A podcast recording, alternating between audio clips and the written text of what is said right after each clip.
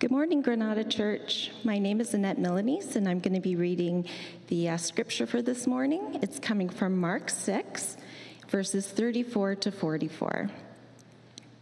When Jesus landed and saw a large crowd, he had compassion on them because they were like sheep without a shepherd. So he began teaching them many things. By this time, it was late in the day, so his disciples came to him. This is a remote place, they said, and it's already very late. Send the people away so that they can go to the surrounding countryside and villages and buy themselves something to eat. But he answered, You give them something to eat. They said to him, That would take more than a half a year's wages. Are we to go and spend that much on bread and give it to them to eat? How many loaves do you have? He asked. Go and see. When they found out, they said, five and two fish. Then Jesus directed them to have all the people sit down in groups on the green grass. So they sat down in groups of hundreds and fifties. Taking the five loaves and the two fish and looking up to the heaven, he gave thanks and broke the loaves. Then he gave them to his disciples to distribute to the people. He also divided the two fish among them all. They all ate and were satisfied. And the disciples picked up 12 basketfuls of broken pieces of bread and fish. The number of the men who had eaten was 5,000. Thank you, Annette. Annette and her husband Michael are in my community group, so I get to see them tonight. We get to talk about this. We're in this study that's called Beyond the Ordinary, and we're looking at the miracles of Jesus and saying, okay, what does that have to do with me? So what? How does that impact my life? And today it's the miracle of provision. And you sort of think of, you ever marvel at the way God has provided for you? I mean, you ever see the wonder of that. I was reading a story, I think it happened last year. It was here in the United States. There were a group of uh, Korean tourists. It was the winter. And they were making their way across New York State when this huge blizzard hit, right? And so they're outside Buffalo. Little do they know this isn't the route to take. And they're driving and driving until they just can't drive anymore. Their, their van becomes stuck in the snow. And two of the 10 um, got out of the van and went to the closest house and they're banging on the the door, right? They need some help. And the guy who comes to the door, his name is Alex Campagna, and they ask him, Can we get a shovel from you? Of course, the language challenges and everything, they're able to communicate. And Alex goes out there and he's like, Yeah, we might be able to dig out your van a little bit. There's no way you are going to keep driving. Why don't you all come in and stay at my house? So, like, there's 10 of them, right?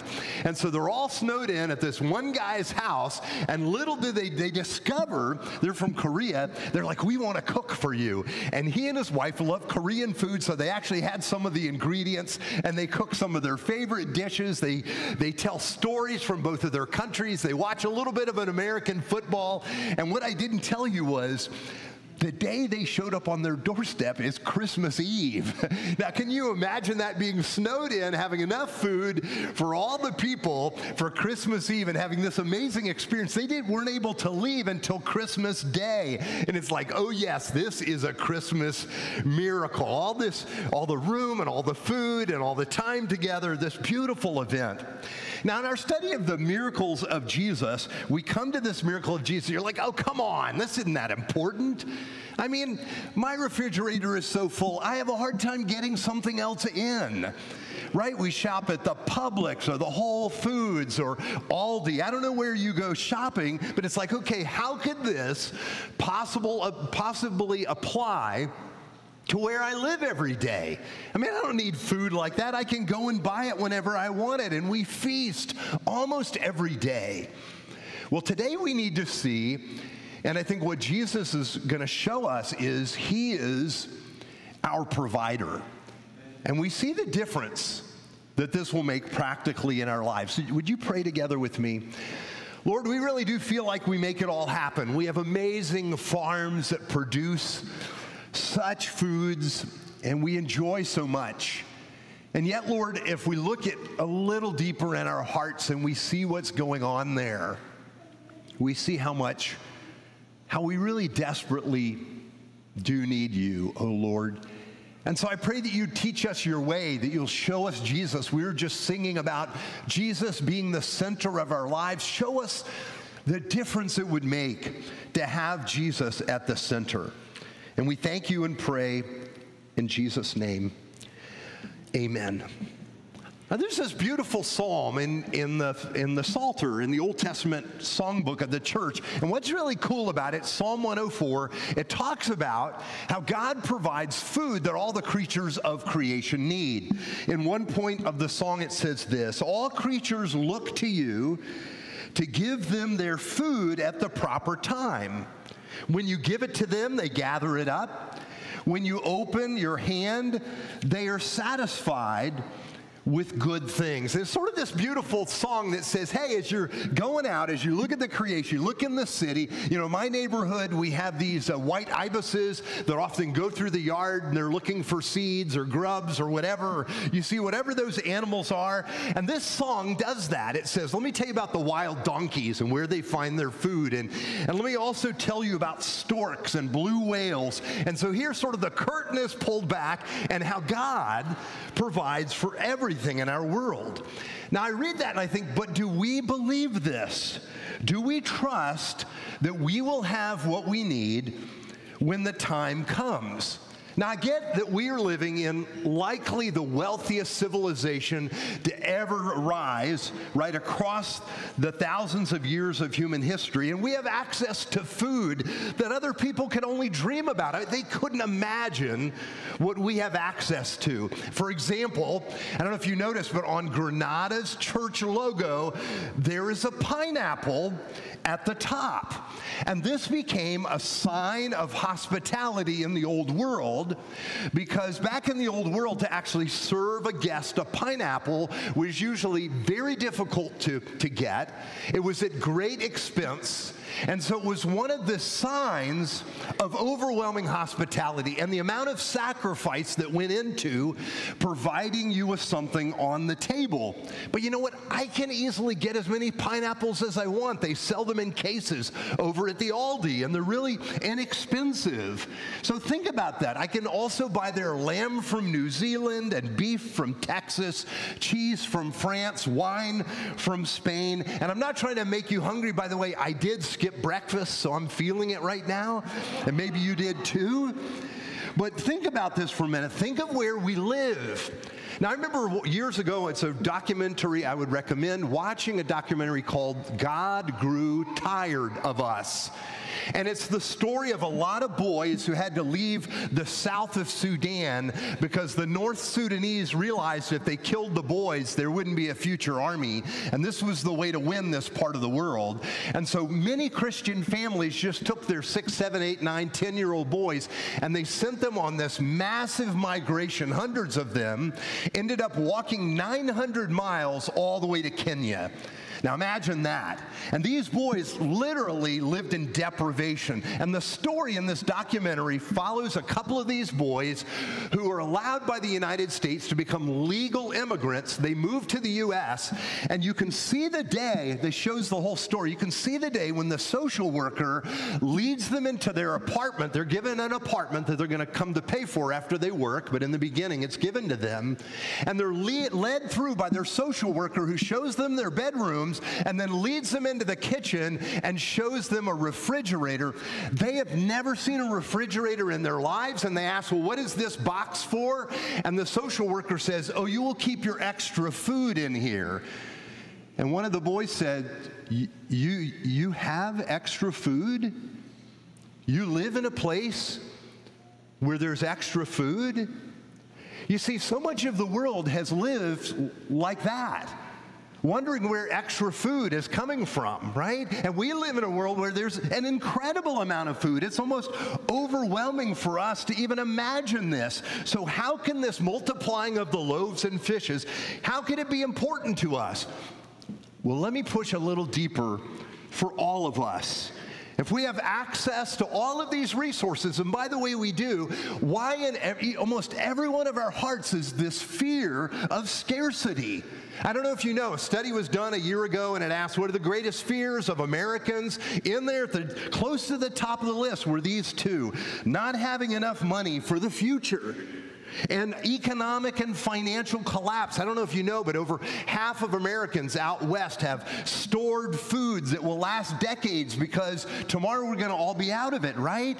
We live in fear of these things happening. Think about it. How often do you check your account balances to make sure it's all there? Or you look at all your resources and you're counting and figuring, am I going to have enough to make it? You see, folks, we have the same fears as those boys who came from Africa have, and our refrigerators, but they're full. And so you would realize this has little to do with actually how much resources we have. And it would ask you, what in the world is going on in our hearts? Why are we afraid? Why does this stuff keep us up at night? Why do we hoard stuff and have stuff that, that we can't even use? We have storage bins filled with stuff, right? And still in our hearts is this fear that we're going to run out this fear of scarcity. And so in the Gospels, we have this miracle of Jesus to lead us to a different place to a place where we will see ourselves in a different way. And we see here how Jesus makes provision and then also an invitation into a new way to see ourselves and our lives. So that's what this is about is trusting our God to provide. Now by this time in Jesus' life as we read Mark chapter 6 which Annette read for us this morning, Jesus has become like the popular guy. Thousands of people have turned out to be with him not just to hear his teaching but with the hope that they could be healed. And but also at this moment, a crisis has just occurred in Jesus' life.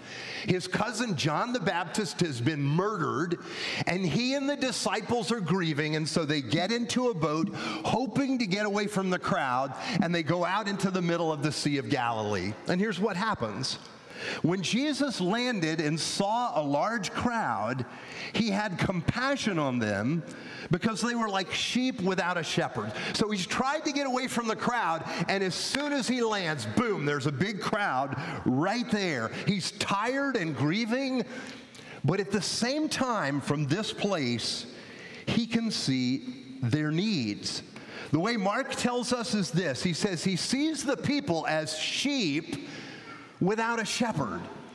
And by the way, if you grew up in Judaism, this triggers all kinds of things for you because one of the most ancient metaphors for thinking about God is thinking about him as our, as our shepherd. So, for example, one of the patriarchs, Jacob, is the first person to think about God in this way. He is elderly, it's not long before his death. He's blessing his kids, and this is what he says God has been my shepherd all my life to this day. And you say, well, why does he speak of God like this? Well, Jacob himself had been a shepherd for much of his life, and he knows what a shepherd does. The shepherd guides the sheep and protects the sheep and makes sure that the sheep have plenty of food and water. Actually, his job is the well being of the sheep. You could, they said in those days, you could tell who the shepherd was by the condition of his sheep. And so here Jacob comes to the end of his life and he looks back over and he's like, wow, God has been my shepherd all the days of my life up to now. And by the way, then this metaphor is carried through Scripture. We don't have the opportunity to look at all the places, but this is the most famous one. This is David. He says, The Lord is my shepherd, I shall lack nothing. He makes me lie down in green pastures. He leads me beside quiet waters. He refreshes my soul. So it's why in this scene we hear Jesus like looking at the people. He's like, oh, they're like sheep without a shepherd. And then we hear Jesus, right?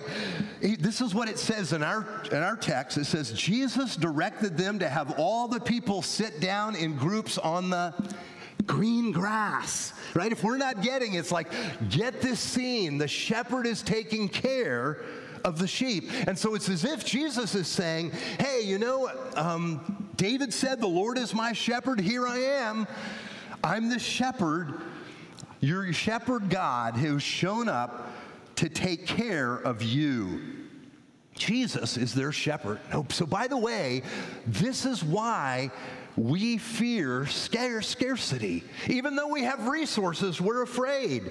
We were created by God to live under His care every day for His presence.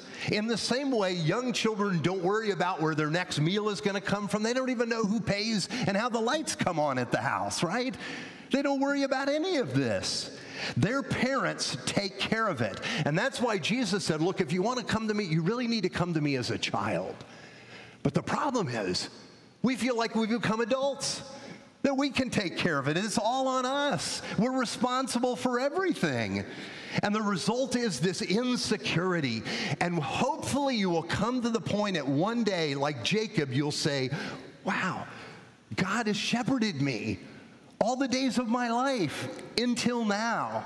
You see, Jesus is doing this, and his ministry is because he knows that we need a shepherd. Later on in his ministry, he just says it as simply as this I am the good shepherd. I am that guy that God promised. God said he would appear, and here I am. That is what I have come to do. And by the way, this is what is happening in this miracle is what Jesus is doing. He is stepping forward into his calling to take care of us. But there's more than that. He's, he's not just doing that, he is this shepherd. But I want you to hear what's happening in his heart. By this time, it was late in the day, so the disciples came to him. This is a remote place, they said. It's already very late. Send the people away so that they can go to the surrounding countryside and villages and buy themselves something to eat. Now, the text leads us to believe Jesus is teaching, teaching, teaching. And at some point in time, the disciples like, Jesus, Jesus, it's getting late. These people are hungry. Let's get rid of them. Let's ditch these people. I got to send them to the villages, right? They can get food. But listen to Jesus' compassion. He, he loves them. This is just his mission, it's also in his heart. He loves you. This is why he acts. Perhaps you have thought, oh, yeah, God is interested in my spiritual needs for sure. But no, Jesus is not the God of disembodied spirits. He is the God of flesh and blood humans, like you and like me. So, feeding hungry people is something that God takes seriously. And it, by the way, it's why we should take this seriously. And so, Jesus is acting because he has such compassion for us. I, I wish you could hear the text. That word for compassion is like guttural. Okay? It is like from his guts. So when he walks among people, he sees their need, and it actually affects the heart of his being. It changes him. I remember years ago, I was working with a college student and training him to lead Bible studies because I was about to leave the city I was in and he was going to take over leading them. And this guy one day confessed to me he, found this girl, he really loved her. But the problem was he couldn't take her out to dinner, he couldn't even take her out to coffee. And I said, What's going on? He said, Well, I took her out to dinner. And I got so sick to my stomach. I had to excuse myself. I went into the bathroom and I threw up. And, and I heard him and he said, and I, I couldn't exactly tell her that she had that effect on me. This was not going to be good for our relationship. But he was so moved in his, in his gut by her.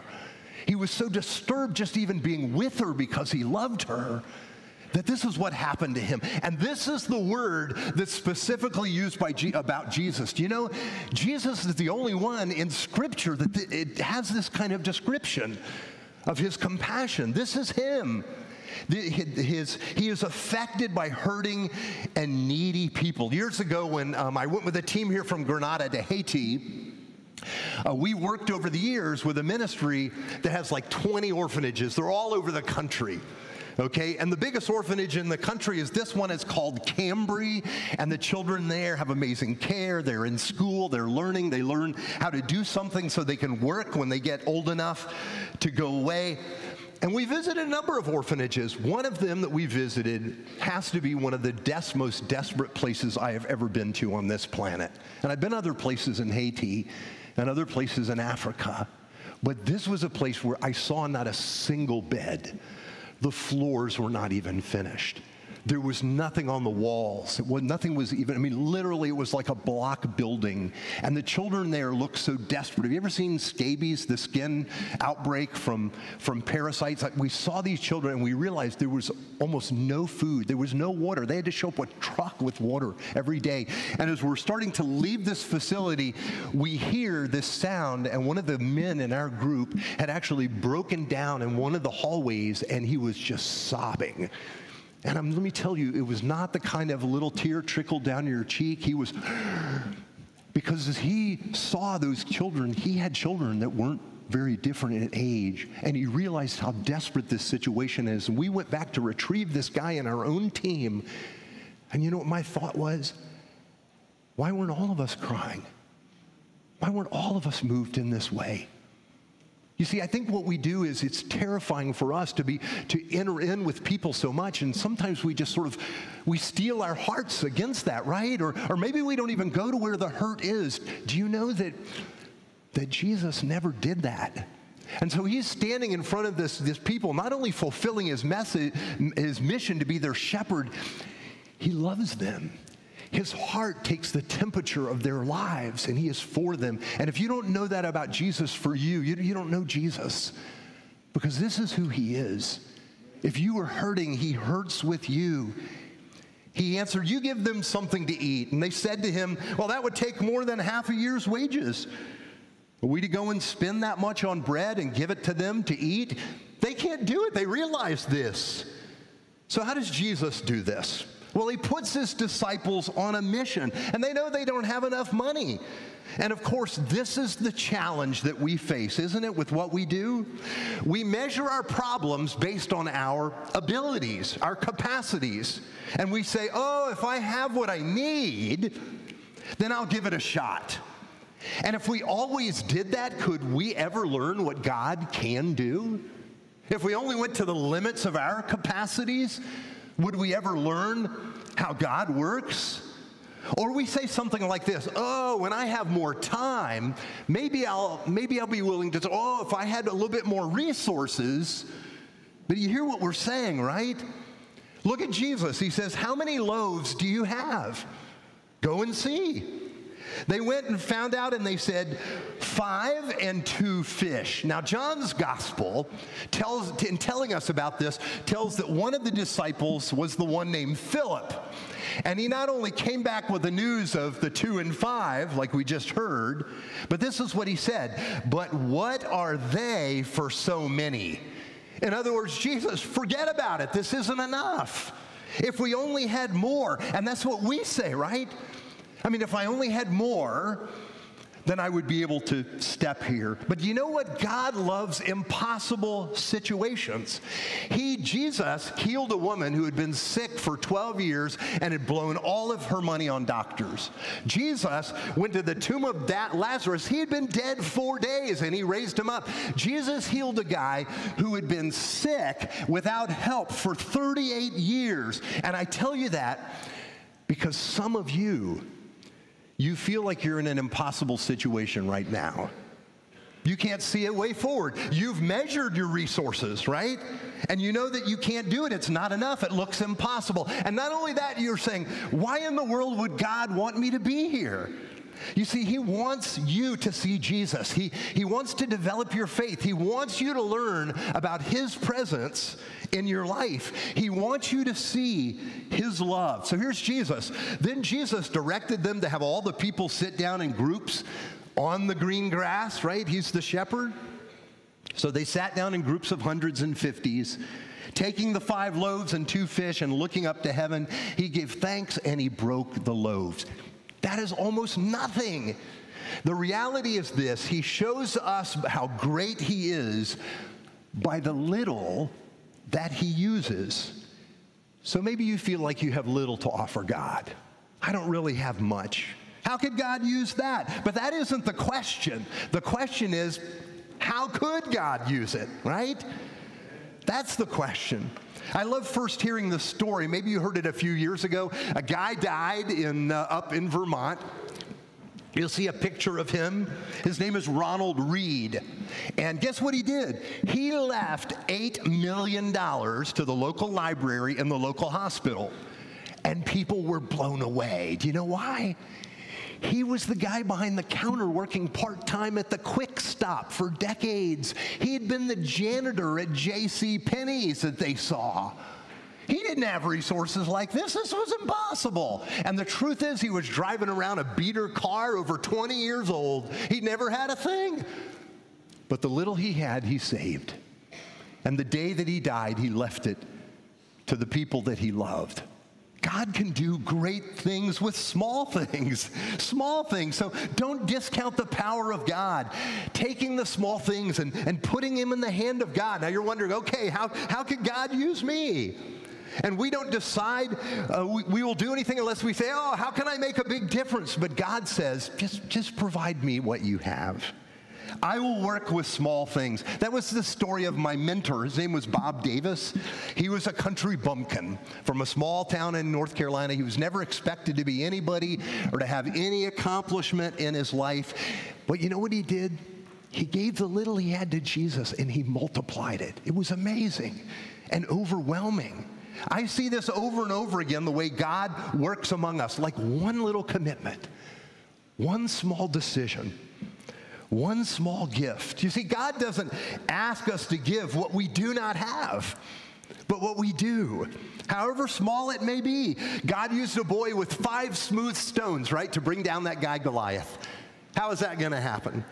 This is what we're told. They all ate and were satisfied, and the disciples picked up 12 basketfuls of broken pieces of bread and fish. You're like, wow, Jesus, five loaves, two fish, 10,000. By the way, when it says 5,000 men were there, if there are women with them, that's 10,000. If there's even one child, that's 15,000. And he just, you can imagine Jesus praying and saying, Lord, bless this food to fulfill our needs. And I'm sure the disciples are thinking, this is absolutely ridiculous. It's embarrassing. This is not going to work. But when Jesus is done, it feeds everybody. There's plenty. There's so much so, there's a lot of leftovers. And the message is here Jesus provides a superabundance. And I think this is the story of God's world. Right? We fear scarcity, and the seas are filled with fish. How many stars are in the sky? How great is this universe? But we worry. God always overdoes things. And this is what happens. By the way, those 12 basketfuls are said to represent the 12 tribes of Israel. And it's as if to say, hey, there's enough for everybody. There's more than enough to go around. Nobody will be left out of my provision. Now, you might, might, might wonder what Jesus is doing here that could be so important. But here's what we're told. I want to backtrack just a little. It says, taking the five loaves and two fish and looking up to heaven, he gave thanks and broke the loaves then he gave them to his disciples to distribute to the people. Now, those words that he took the bread, he blessed, and he broke, you know, they only occur one other time in this gospel. You know when they occur? It's when Jesus was sharing the Passover with his disciples. He took the bread of the Passover, he blessed it, and he broke it. And he said, Take, this is my body. Yes, Jesus is the one who cares for us and to provide what we need. And just like the Lord provided manna in the wilderness during the time of Moses, Jesus said this He said, I am the bread of life. Whoever comes to me will never, hung- no, never go hungry, and whoever believes in me will never be thirsty. You see, in the miracles of Jesus, we learn how Jesus loves and we learn who Jesus is. He came to make sure his sheep are taken care of. And on the night he was betrayed, taking the bread, he explained his body is going to be given for the life of the world. And you say, what, is, what difference does that make? He came because we need a shepherd who will take care of us. And it is this love alone that will drive out our fears. Let me ask that question again. Do you want to know why children don't live in fear over the next meal and their future? Let me tell you why. It's not because their world is any safer, they live in the same world you do, but it's because of a secure relationship. And when you have that with the Father, you see, He created us as human beings to live in His shepherding care every day. And when we don't, when we're not in that secure relationship, we're going to be afraid. We're going to fear that we're, that it's going to run out. And so Jesus ultimately provides us with Himself. Through his cross, he's brought us into relationship with the Father. A hired hand would run away when the sheep are in danger, but listen to Jesus. I read the first part of what he said. He said, I am the good shepherd. The good shepherd lays down his life for the sheep. You see, Jesus died so that in the end you would never have to worry that you have a place with God that's secure, that could never be taken away. And when you learn to rest in that and live in that, it'll be revolutionary for your whole life. That's how you can live without worrying for your future, without a fear of scarcity. You know what? I don't know what's going to happen in the future, and all of your fear won't change all of that. We're not in control of this, but our Father is.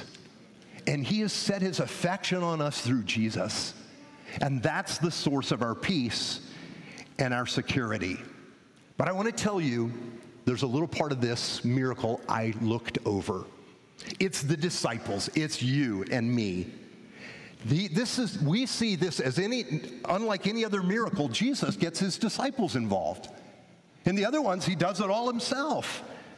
First, the disciples tell Jesus, send the people away. Then they say, oh, we don't have enough resources. We can never pull this off. They say it would be impossible, but even after this, Jesus tells them to distribute what they really don't even have. This is what we're told. Then he gave them to his disciples, this, right, the loaves and the fish, to distribute to the people. And he also divided the two fish among them all. They all ate and were satisfied, and the disciples picked up 12 basketfuls of broken pieces of bread and fish. Why does he keep pushing the disciples? Why is he doing this? When we are engaged with God, we will see God working. We will see his glory. He wants you to, to engage with him and what he's doing in the world. And let me tell you from where I sit, it's been amazing. I have baptized babies right here that should not have lived. I have seen people's health restored that we already were planning their funeral service and knew they would pass away. I have seen resources provided for people who are in distress. I, have seen relationships that were all beyond all hope of being repaired, mended. And I'm not the hero, I, I just get to watch. But let me tell you, it's awesome. It's amazing. And this is one reason why God is inviting you in to be a part of His work. And by the way, you don't do anything for God. He wants you to do everything with Him. This is why He pushes us to be generous. And by the way, that's when you will discover, maybe as never before, that Jesus is your shepherd. You'll feel safe and protected. You'll be able to risk. And this is why, by the way, we push you to serve in our city and in our church, because we want you to know the reality of this providing God. As I said, he doesn't want you to do anything for him. He doesn't need that, but he wants you to do everything with him so that you can come to know him and trust him more deeply with what little you have. I was reading uh, the story of a group of Chinese Christians, and the reason because it was an amazing story of provision. 1942, uh, a, a drought came to northern China, and it started a famine. And literally, people were dying. And so, aid organizations around the world, this is right before World War II, got involved in sending all kinds of resources there. And there was one little small group of Christians. There was a small movement of Christians in China at that time. They were just called Jesus Family. And somehow, God had provided, they believed God would provide for them. So, when the aid came, they said, No, no, no, we don't want that. And somebody came to them and said, Why are you not taking the aid? Why are you not taking the help? This is what they said. They would have robbed us of our anchor. It is our financial needs that drive us to our knees and force us to cry out to Him. They're like, look, we're getting to see God in all of this. And the Lord had provided them something very small, only 43 acres of land. And they set forth with what little resources they had to cultivate that land, and they realized they could feed all that were in their group, and they fed an additional 500 people and sustained them forth. They ended up giving 90% of what they grew.